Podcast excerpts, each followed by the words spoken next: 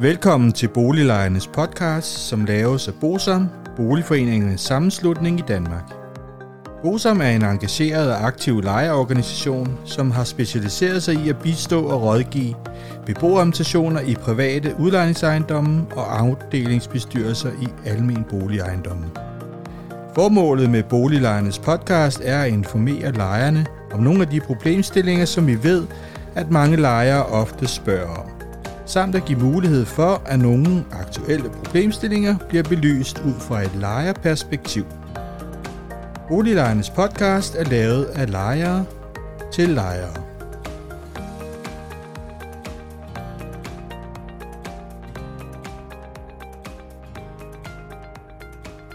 Velkommen til Boliglejernes podcast. Mit navn er René Sur, og jeg arbejder i Bosom.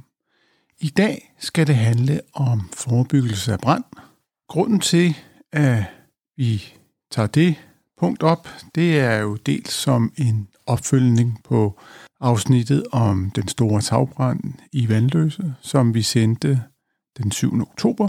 Og dels fordi at Forsikring og Pension har udgivet en lille pjæse omkring forebyggelse af brand, hvor de giver ni anbefalinger til at forebygge brand.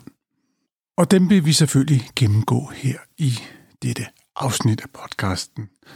Det første, de har med, det er brandårsager, og der kan vi se, at cirka halvdelen af alle branden ud fra den her opgørelse er brandstiftelse. Det er gudskelov forholdsvis få sager, og så er det el-kortslutninger, og så har de et punkt, der hedder andet, som står for den sidste halvdel. Og det er jo sådan set meget interessant at forholde sig til. Med hensyn til de øh, ni forslag, de har til forebyggelse af brand, så er de tre første forslag, det handler om forebyggelse ved bedre brug af viden. De tre næste, det handler om beboelse, altså brandskader i beboelse. Og de sidste tre, det er forebyggelse af de mest kendte brandårsager. Det første forslag, de har, det handler om, at de foreslår, at information om materialer i bygninger skal fremgå af BBR.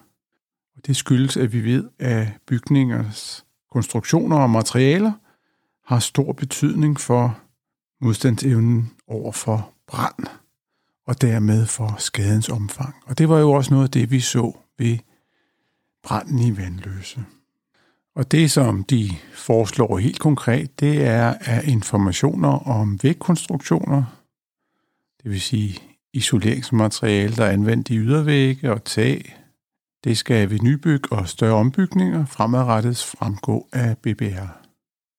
Og at ved hvert hussalg, så skal sælger fremover opdatere BBR med de korrekte oplysninger om materialer i væg- og tagkonstruktioner. Og så skal der laves nogle initiativer, der sikrer, at bygningsejere har sørget for, at data om bygningen er korrekt registreret i BBR. Forslag 2, det handler om, at de ønsker en større åbenhed om redningsberedskabets serviceniveau. Og det handler om, at det skal være muligt at yde en i forhold til de lokale risici en forsvarlig forebyggende, begrænsende og afhjælpende indsats mod skader på personer, ejendom og miljøet ved ulykker og katastrofer. De foreslår, at de kommunale redningsberedskaber skal oplyses deres serviceniveau til forsikringsbranchen til brug for tegning af forsikringer. Det vil give det bedste produkt og pris til virksomhederne i hver enkelt kommune. Og at redningsberedskabets RBD skal inddrages, når der etableres nybyggeri, da serviceniveauet i de kommunale redningsberedskaber har en direkte indflydelse på virksomhedernes risikoprofil. Forsikringsselskaberne bør endvidere evaluere brandslukning med redningsberedskaberne, så der opstår mere viden om brandslukningens indflydelse på omfanget af skader og følgeskader. Og den her evaluering den skal bidrage til en bedre forståelse om effekten af indsatsen på skadernes omfang. Så ønsker de en etablering af en brandkommission, og det er fordi, at de har lavet en undersøgelse, der viser, at i 45 procent af alle anmeldte brandskader, så kan man ikke fastslå brandårsagen. Og derfor mener de, at der er behov for en bedre viden om de tidligere brandskader, så vi ligesom kan undgå gentagelser i fremtiden. De foreslår derfor, at der nedsættes en brandkommission, så der systematisk indsamles data og viden om store skader, at erfaringer fra brandstedsundersøgelser udført af politiet og Dansk Brand- og Sikringsinstitut også skal samles og bidrage til bedre og mere målrettet forebyggelse, og at politiet efter endt efterforskning overdrager sikrede brændsteder til forsikringsselskaberne, så forsikringsselskaberne har mulighed for at udføre supplerende undersøgelser for at få mere viden om brænde. Og så kommer vi jo til de tre forslag, der handler om beboelsesejendommene, og der fortæller de blandt andet, at der er ca. 35.000 brandskader i private hjem om året, og at ca. 20% af alle storbrænde de er forårsaget af fejl i elektriske installationer og produkter. Forslag 4 det handler om brandeftersyn af større beboelsesejendomme. Og her angiver de, at ofte udvikler brændene sig kraftigt, fordi brandsikringen ikke er vedligeholdt i tilstrækkelig grad. Det kan fx være manglende brandadskillelser i loftet, manglende tætninger mellem lejlighedsskæld og tagdækning, huller i en brandvæg eller et undertag udført i materialer med stor brandbelastning. Og Forsikring og Pension de foreslår, at alle beboelsesejendomme med mere end to opgange opført før 2004 skal have gennemgået og registreret brandsikring af deres tagkonstruktion. Samt at tagrum, der har været gennem større ombygninger, f.eks. inddragelse til boliger, skal have en gennemgang og registrering af brandsikringen. Og at tagkonstruktioner skal have kontrolleret brandsikring efter, der har været udført arbejde på tagkonstruktionen. For eksempel installering af ventilationsanlæg, solceller eller tilsvarende. Så har de også et forslag for at begrænse brand i elbiler, og det, vi snakker beboelse, så er det jo især i parkeringshuse. Og der foreslår de, at der laves regler for placering og indretning af ladepladser i parkeringshuse og kælder. Der skal stilles krav om sprinkling i parkeringshuse og kælder, som skal sikre begrænsning af brænde. Det sidste forslag omkring beboelse.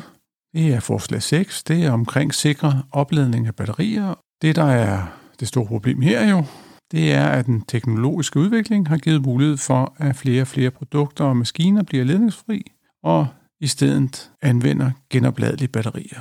Det giver selvfølgelig en fleksibilitet, men det giver også nogle problemer. Og Forsikring og Pension foreslår, at der laves regler for indretning af områder til opladning af batterier til maskiner og værktøj i virksomhederne. Forslag 7 handler om krav om brandsikring til erhvervskøkkener. Og det er simpelthen fordi, at restaurationsbranchen er særlig udsat, når det kommer til brand, og at mange restauranter og spisesteder er placeret i etageejendomme, hvor der så er beboelse ovenpå. Og det betyder jo, at der kan jo ske store ulykker, og potentielt kan det koste menneskeliv. Og der foreslår de, at der tilføjes krav i bygningsreglementet til brandsikring af indendørs installeret træ og kulfyrede ovne og grill, at indendørs installeret træ og kulfyrede ovne og grill skal være omfattet af skorstensfejrebekendtgørelsen og godkendes af brandmyndighederne, at der skal være lovkrav om brandspjæld i aftrækssystemer for erhvervskøkkener, så en brand ikke kan spredes via aftrækssystemer til omgivelserne, at Aftrækssystemer, der fører den varme røg væk og ud i det fri, skal være isoleret med materiale, som minimerer brandspredning til omgivelser. Samt at bygningsreglementet skal beskrives drift, kontrol og vedligehold af ventilation og aftræk til køkkener, der anvendes erhvervsmæssigt. Forslag 8 handler om information om sikker brug af ukrundsbrænder, og det er fordi, at hvert år er såkaldt varmt arbejde årsag til en række af de største millionbrænde i Danmark. Og jeg skal måske lige have med, at varmt arbejde er en fælles betegnelse for arbejdsprocesser, hvor der arbejdes med eller frembringes flammer, gnister eller brandfarlig opvarmning af materialer. Og det kan så eksempel være ulsbrænding, svejsning, tagdækning eller skæring. Og der foreslår forsikringer og pension, at der påføres en QR-kode på alle nye ukrudtsbrænder Danmark, så private har nem adgang til at få information og viden om brandsikker brug af ukrudtsbrændere. Og at der skal og der skal generelt skabes mere opmærksomhed om udførelse af varmt arbejde og opsyn med arbejdsstedet efterfølgende. Det sidste og niende forslag, som Forsikring og Pension har, det handler om krav om eltermografering og knistdetektor, og det er fordi, at cirka en femtedel af alle brænde opstår i elektriske installationer. Det skyldes blandt andet løs forbindelser, gamle udtjente elinstallationer, defekte apparater eller menneskelige fejl. Og der foreslår Forsikring og Pension, at alle bygninger med netoptrol skal have installeret knistbeskyttelse, at fredede bygninger og bygninger med kulturarv skal have installeret gnistbeskyttelse og regelmæssig eltermografering, og at virksomheder med betydning for samfundet, f.eks. Forsyningssikkerhed, sygehus eller vitalt produktionsudstyr, skal have installeret gnistbeskyttelse og regelmæssig eltermografering. Det var forslagene fra Forsikring og Pension, som er en interesseorganisation for blandt andet forsikringsselskaber og selvfølgelig pensionsselskaber. Og deres formål er jo sat i verden for at fremme deres medlemmers interesser, det vil sige, at de er selvfølgelig også interesserede i, at der kommer færre brænde, fordi det betyder jo, at deres erstatninger mindskes. Og det, der er jo interessant, det er, at vi jo stadig venter på den informationskampagne, der skulle komme i efteråret 2022 fra det offentlige, fra staten, og efter branden i Vandløse. Vi følger selvfølgelig op på det, når der kommer noget mere i sagen, indtil at vi høres ved igen, og det gør vi jo på næste fredag, så må I have det så godt. Hej hej. Hvis du synes om Boliglejernes podcast, vil vi blive rigtig glade, hvis du deler episoden med dine venner, og måske giver os en anmeldelse og nogle stjerner i iTunes, så vi derved kan komme ud til mange flere lyttere. Oplysningerne i denne podcast er udtryk for vores opfattelse af retsstillingen på nuværende tidspunkt.